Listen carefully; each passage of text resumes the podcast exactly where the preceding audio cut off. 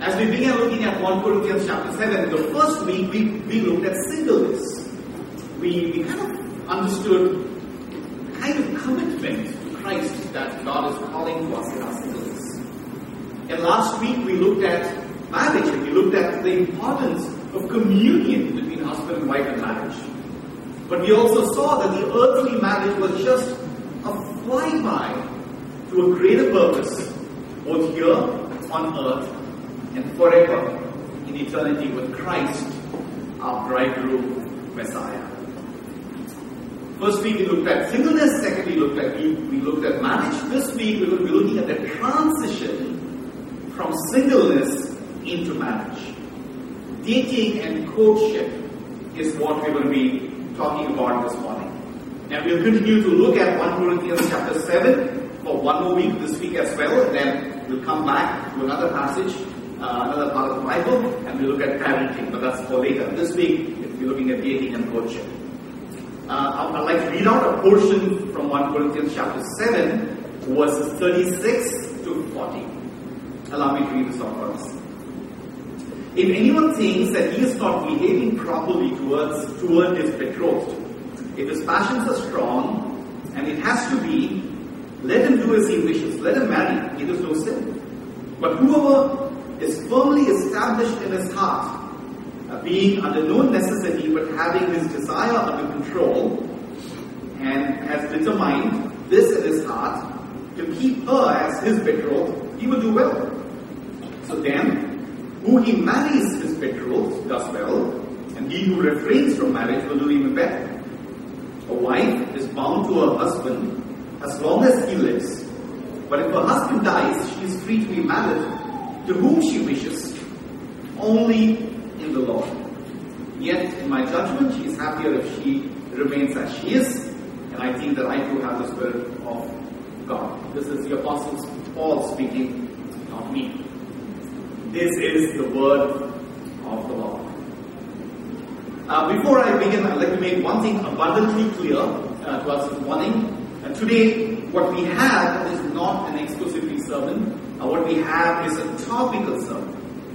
Uh, usually, we always believe in preaching through the books of the Bible, or we preach, we pick a passage and preach, preach what the passage uh, says.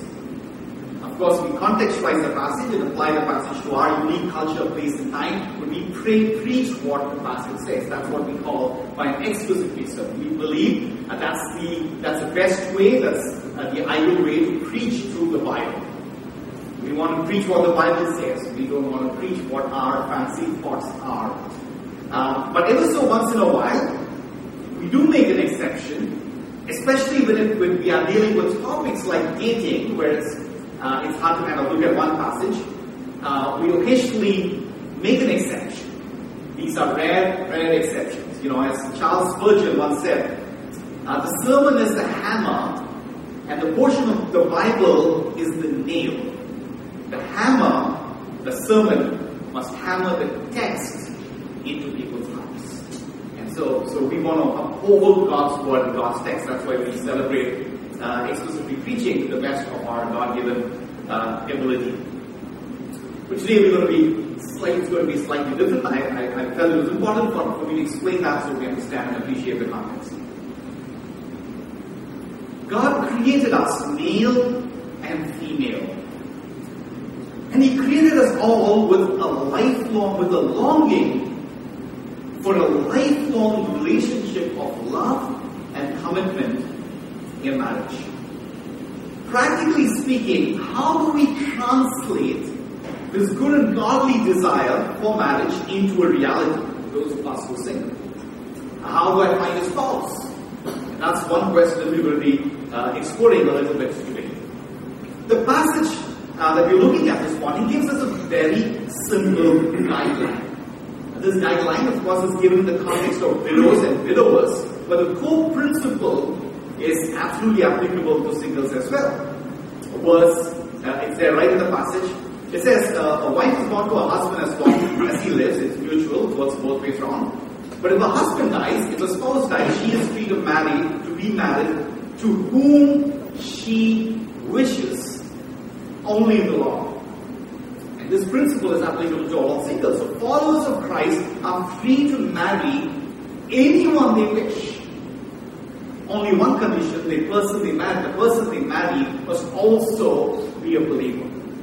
So God has given us a freedom in wisdom, in prayer, to choose a spouse, as long as that person is also a follower of Jesus. Otherwise, there can be no coming together. If Jesus is indeed the most important person in your life, indeed, for, all, for us as followers, that is true, then there is no coming together with someone for whom Jesus may not be the most important person. And so that's the only condition. So if you're single, the good news is that you're free to marry anyone you wish, as long as that person is a follower of Christ. Know, obviously, uh, that person must also wish to be married to you. Uh, obviously, we use prayer. We prayerfully depend on God. We exercise the wisdom, discernment that God has given us. We may marry any believer we wish. This is so simple, and yet it is so very complicated. Sometimes we don't know who we wish. Sometimes it's hard to find the right person to wish for. Sometimes we wish for someone, but that someone is wishing for someone else. Uh, sometimes people wish for someone and go around telling everyone, God told me to marry this person. May or may not be true. Our wishes cloud our judgment so often. Sometimes we wish, but we are afraid to commit. We are unsure. We are uncertain. What if there's someone better around? Sometimes we wish, but we change our mind. We unwish that person. It happens. Some of us don't wish at all. We're not the romantic kind. We don't want to desire, we don't have a desire to get married. Not quite sure how to go about How does this wishing this happen? Uh, some of us wish, but we don't quite know what to do next. Uh, for some of us, uh, I can relate to this from my early teenage years, no longer, I can assure you. Uh, for some of us, life is a never-ending series of wishes. Here today, gone tomorrow. One today, another tomorrow. Sometimes we wish and get into a relationship, but then we fight break up even before we get married. I personally know someone who called off his wedding the day before he was to get married. For those of us who desire to and are ready to transition from singleness to marriage, finding the right person to marry is so simple and yet so very complicated. And I don't have all the answers. Every situation is different. Every person is different. Every life journey is different. I don't have all the answers.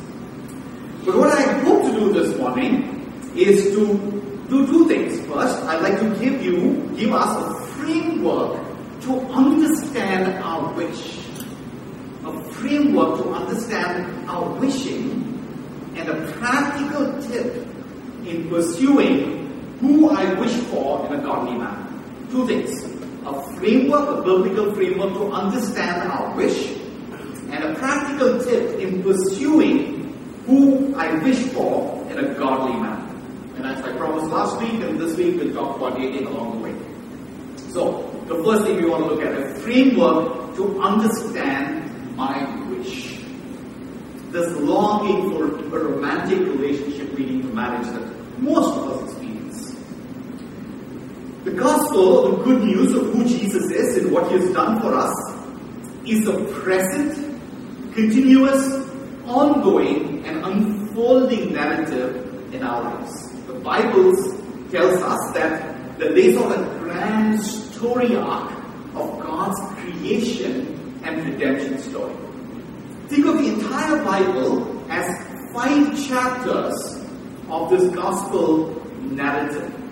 I'm going to just walk us quickly walk us through the five chapters. The first one is creation. God created all things beautiful. He gave us the perfect world. Then came the fall. We sinned and we completely ruined the perfect beauty of God's creation. Third is redemption. Christ came. He entered our world. He bore the punishment for our sin upon his body. He rose again from the dead. He ascended into heaven. And we're now waiting for Christ to come back again. The fourth chapter of the gospel narrative is renewal. As believers, as followers of Christ, we've all been forgiven, as we saw so richly through worship and what Malika shared. We've all been forgiven because of Christ's finished work on the cross. Now, day by day, every one of us who believe in Jesus are being transformed slowly, little by little, more and more into the image and likeness of Christ Jesus. But in this chapter of renewal, even though we are forgiven fully, I'm sure you realize, you and I, we're still capable of sinning in many, many, many ways. Jesus has forgiven us already. He's transforming us but we're still capable of sinning in this, in this chapter. And then the chapter to come in the gospel narrative is new creation. Jesus Christ will come back again and make this world perfect again. Everything that sin had corrupted, everything sin had broken, Jesus will come back and be beautiful once again. Then once again, those of us who believe in Jesus, put our entire hope and trust in Him, we will once again live with Him in a world where there is no more sin, no more shame, no more brokenness. And that's, that's the gospel narrative.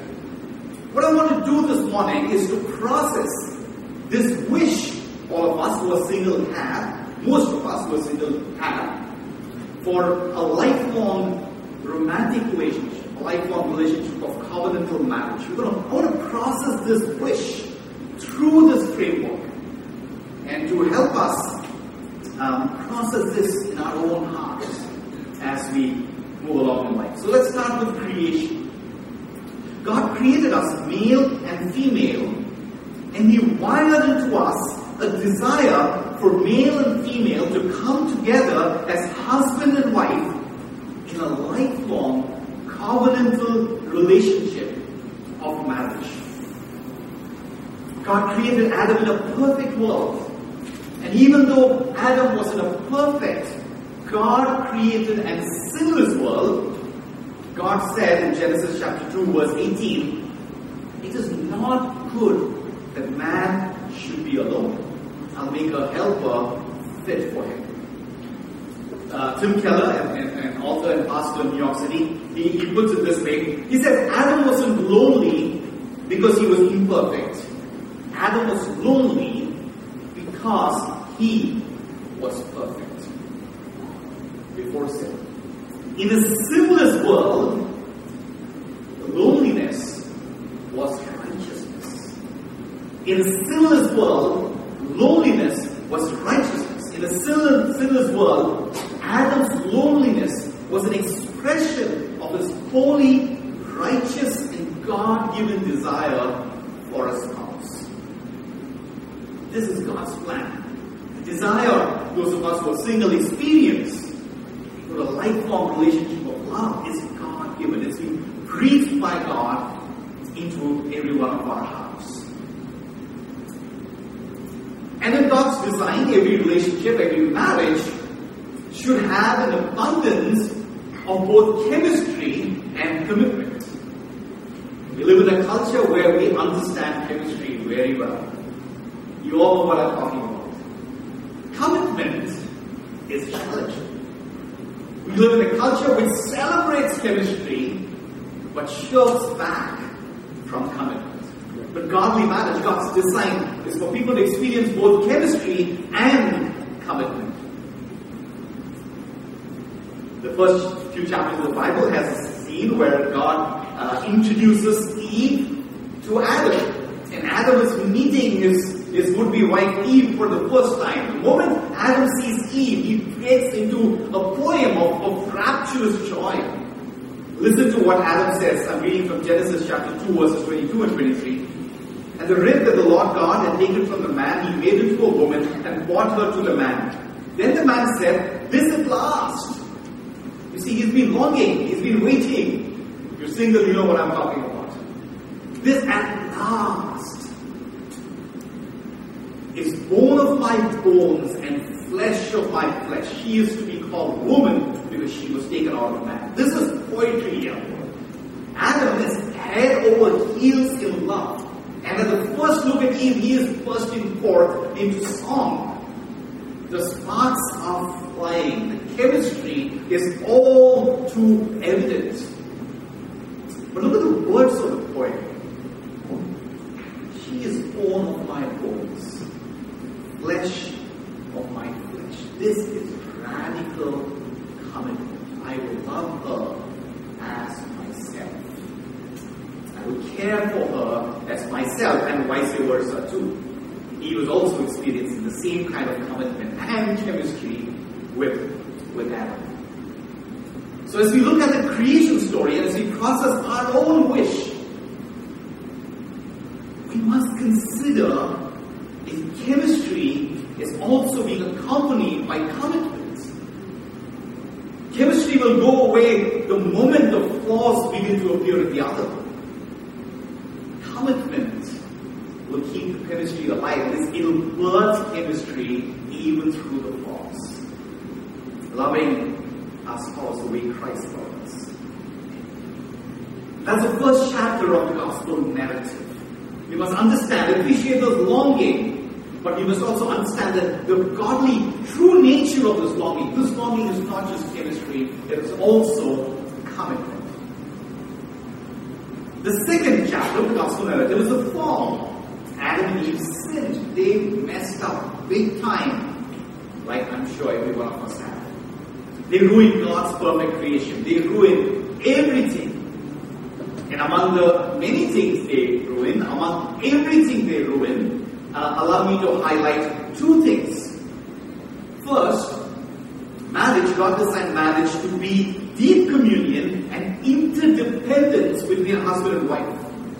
But sin drove a wedge between Adam and Eve. And slowly, as a result of their sin, they began to develop and we began to develop a sinful pattern of indulging in independence rather than interdependence, a selfish solitude, a selfish solitude instead of deep communion.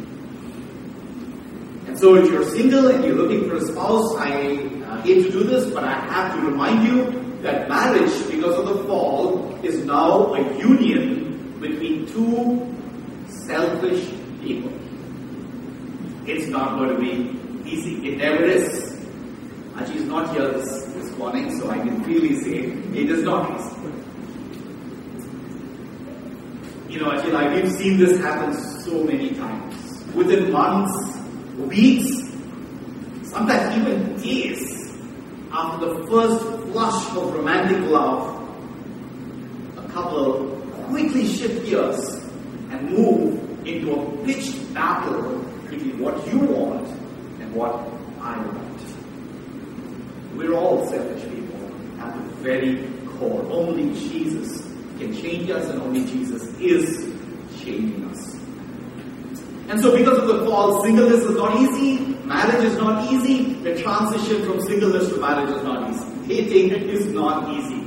Courtship is not easy because we're all messed up. And this brings us to the third and the exciting chapter in the gospel narrative redemption. Jesus Christ, the Son of God, He stepped into our world. God didn't, God wasn't satisfied saving us from far off from His throne in heaven, but Jesus became man and He entered into our world. And He lived the perfect life that none of us would ever live.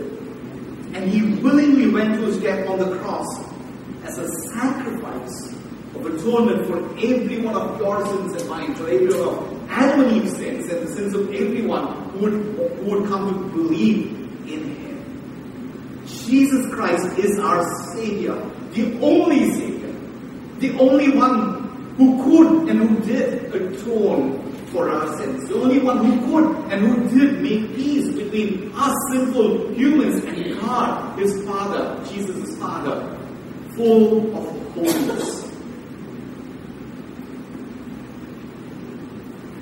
Jesus Christ is our Savior, and He is our Messiah. But here's the thing Jesus is not just our Messiah, Jesus is a bridegroom Messiah. He is a bridegroom Messiah. Do you see the implications here? Sin ruined everything. It ruined the earthly marriage. And so Christ had to come as a bridegroom Messiah. At creation, God said it is not good for man to be alone. But since the fall, every man and every woman, single or married, has been slipping into deeper and deeper loneliness. Even the most happily married couple are not as together as God created us to be. Sin has driven a wedge. Loneliness is real. Even in the most deepest of marriages, it's not easy. It's not often that the husband and wife are able to share the deepest of their deepest of their fears. It's not easy. It takes a lot of hard work, a lot of grace.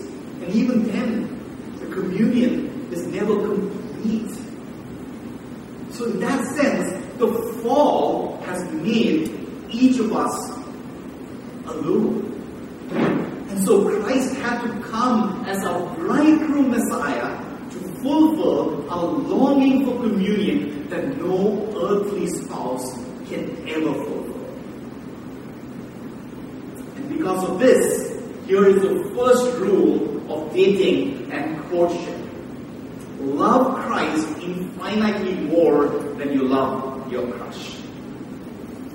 Always remember that Christ is the true and better BAE before anyone else. If you're not a millennial, you won't get what I'm saying. Google it up.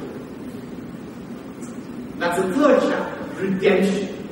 The fourth chapter, that brings us to the fourth chapter of the gospel narrative, renewal. The chapter that you and I and every one of us who believe in Christ are right now living in. We are living the overlap of the ages. Christ has come.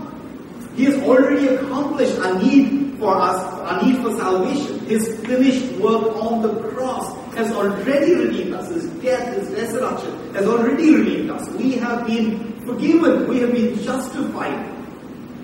But we're still being sanctified. We're still being worked on by God.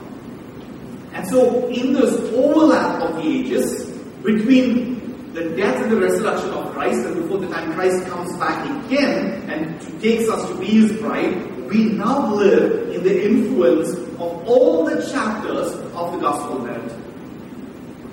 Right now, we are experiencing creation longing.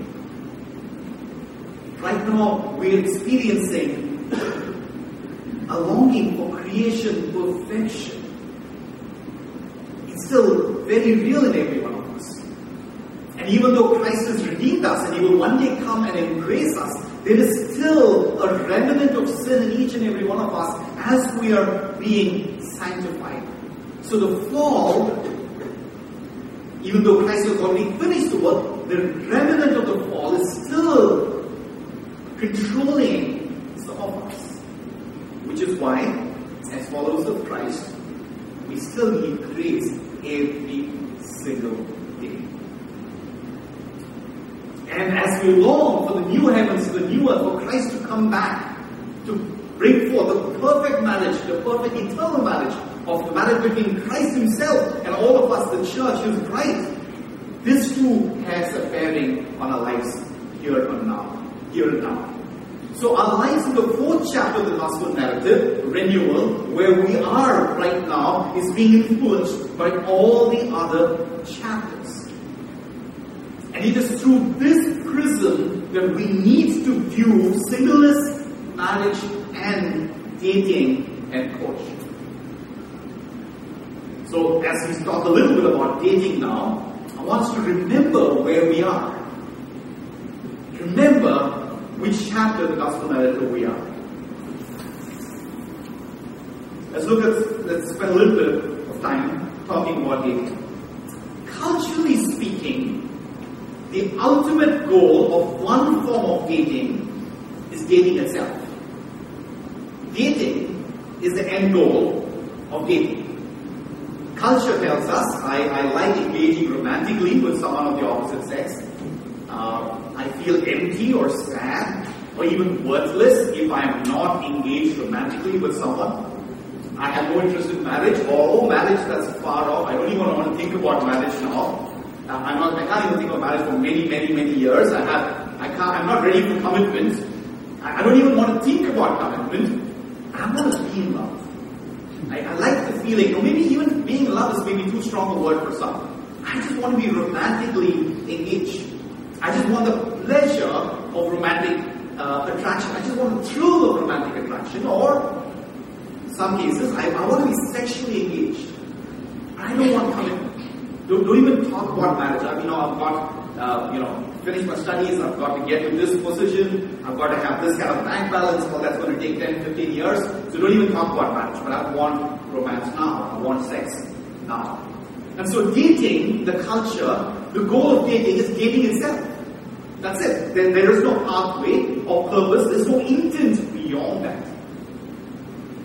This form of dating is sinful. It is selfish. And in this kind of dating, people are bound toward each other. This violates God's creation design of a lifelong commitment. Romantic commitment, but commitment nonetheless between husband and wife. This form of dating, as culture defines it, is sinful. But there is also another expression of dating. Here, a man or woman feels he or she is mature enough and ready enough to consider marriage or he or she, and he or she is attracted to someone, the, the, attraction seems to be mutual. Uh, they, they do need to kind of figure each other out. They need to get to know one another. They need to discern. They, they need they need wisdom. And so they go out on a date. They go out on, on a few dates. They, they kind of get to know each other and consider if, if, if they are potentially, they could potentially think about marriage.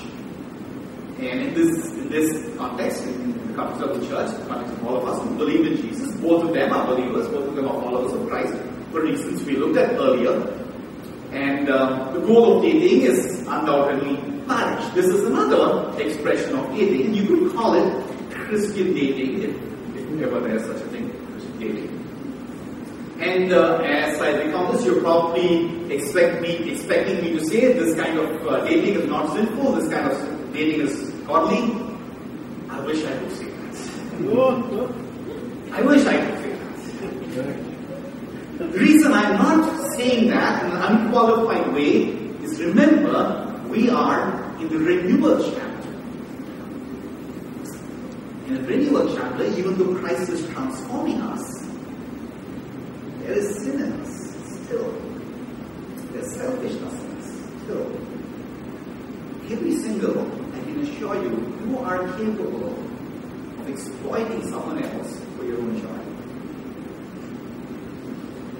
Married couples, true of you too. Marriage also, we selfishly exploit our spouses. The reason I'm not saying this kind of dating is unqualifiedly okay? Is that far too many Christian men and women, good followers of Jesus, break up. After having been in a relationship for a few months or a few years, sometimes many years. So commitment was always lacking. In this fourth chapter, we are still capable of sinning. I, I threw a googly once already. Let me throw a googly, another googly. This doesn't mean that there is no room or no place for dating at all. That's not what we're saying. You still have to figure each other.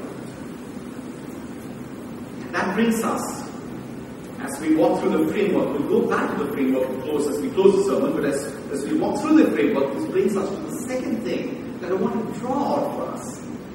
A practical tip in pursuing who I wish for in a godly way? Or is, is there such a thing as Is there such a thing as, as Christian dating?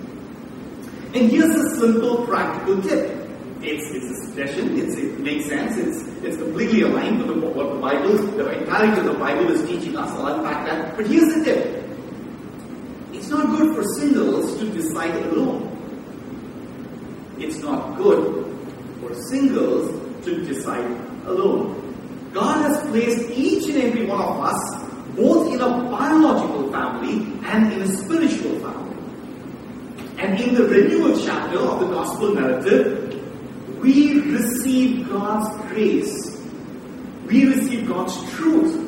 We receive God's wisdom through other people in gospel community, both biological families and spiritual families. And so, so the simple practical framework is if you're single, seek godly counsel, seek community, biological or spiritual, or both, depending on your unique context. Some of us come from families where our parents may not be followers of Jesus. So, in, the, in, in, in, in light of your context, singles, please seek godly counsel, biological or spiritual, from biological or spiritual families, at the first hint of attraction. Commit into a full-on relationship and then seek counsel. It's kind of pointless. The earlier we seek counsel, seek counsel with someone you're comfortable with. And I'll tell you the kind of people we can and we shouldn't seek counsel from. There's a verse in Proverbs chapter 12, verse 15. It's pretty telling. It says very simply, The way of a fool is right in his own eyes, but a wise man listens advice. The way of a fool is right in his own eyes, but a wise man or woman listens to advice. However mature you may be, however wise you may be, however old you may be, however young you may be, when we experience the first flush of romantic attraction, love makes a fool of all of us. you can take the Bible and make it say what you want it to say. You can find uh, ways in the Bible to justify you going after someone who's not a follower of Jesus. Uh, you know, we've had people walk up and tell us that God told me to marry this person like three times in a span of six months, three different people of course. Um, the flush of strong romantic attraction makes a fool of all of us. We need godly counsel. we need objectivity, and that's why God designed the community, biological and the spiritual family, which is which is the church. So single, the practical tip, the earlier the better, seek the counsel of godly men and women who, who can offer, who will speak the truth to you in love. And I'm not referring to your friends or peers or people from your same age group here. Uh, they can give you some counsel. Friendship is beautiful. Friendship among your, peers is beautiful. I want to encourage that. I want to celebrate that. I want to. I'd love to see that flourish in your city. But people who are your peers may not have enough life experience to give you real wisdom. And uh, to be fair, they may also not be objective enough to speak the truth to you. They'll only cheer your emotions along because they too are experiencing the same emotions. You need wisdom and counsel for someone who's had a little bit more, hopefully a lot more life experience than you have. You need truth tellers. You need people to tell you the truth in both situations. You need people to tell you the truth and to rein you in when the chemistry is just maybe you run wild. When you're rushing into it without caution, without thinking, you need truth tellers to lovingly rein you in. At the same time, at the first hint of trouble, when you're rethinking your commitment, rethinking, is it worth it? Have I made a mistake? I want to pull back. Even those moments, you need the wisdom of wise people to be truth tellers in your life. Truth tellers. And also, as the relationship develops, the relationship unfolds, we need to be accountable to someone. We need to be accountable to God's family, biological and spiritual. The ways of a fool seem right to him, but a wise man and a wise woman listens to godly advice. So if you're single, the moment you, you experience the first hit of attraction, uh, process with someone. That's why God's given us gospel community. God speaks to us through God's word, through God's spirit, and through God's people. I've seen it time and again that sinners are in love. God will only speak to them from the word what they want to hear. God's spirit will always tell them what they want to hear, and God's community will never tell them what they want to hear. you know, I think in, the, in these seasons when we are flush with romantic excitement, we can hear God's people most clearly. Don't ignore, don't brush aside don't isolate yourself. We've seen far too many couples isolate themselves in this process and get on to full on commitment. And the best anyone can do, not just us, anyone can do, is, is damage control. Because they are already committed, their souls are entangled. There's no pulling We need truth tellers. So that's a practical word of advice. If you forget everything else in the sermon, that's alright. Don't forget it. Don't forget this. Reach out and seek counsel from your biological family, from your spiritual family, the church at the first end of attraction. Allow me to close with the last chapter of the gospel narrative. New creation. I want to remind us of the verse that we dwelt on uh, fair bit in last week, 1 Corinthians chapter 7, verse 31. For the present form of this world is passing away present form, the present nature, the present dynamics of this world is passing away. Dating is passing away. Courtship is passing away. Marriage is passing away. Even singleness is passing away. You see, if you're a follower of Christ, whether you're single or whether you're married, there is only one possible eternal outcome, the outcome of every one of us who believe in Jesus being united in utter communion with Christ, our bridegroom, Messiah. Amen, amen. There is only one possible outcome for those of us who are followers of Christ Jesus, completely blissful union with Christ, our bridegroom Messiah. In the light of that glorious union to come, in this life, whether we're single or married, we will all experience a significant degree of disappointment and angst. But in the life to come, we will find absolute joy in Christ. And this is possible only because Jesus paid the bride price to redeem his bride. And the bride price he paid was not gold or silver. The bride price he was his own self, sinless self, sacrificed on the altar, bearing the wrath of God, bearing the fire of God, just, holy, righteous fury of God for every one of your sins. And my Jesus absorbed the wrath of God on himself. He died on the cross and he rose again from the dead to prove to us that the wrath of God is finished. Holy wrath of God is satisfied. Sin has been completely forgiven. Now we can have fellowship with God the Father through Christ the Son. And we can enjoy this union. It's possible only because of what Christ Jesus did. Because of the death and the resurrection of Jesus Christ, we can be assured that whether we are single or married or separated, sadly, there is only one possible eternal outcome for those of us who are followers of Jesus.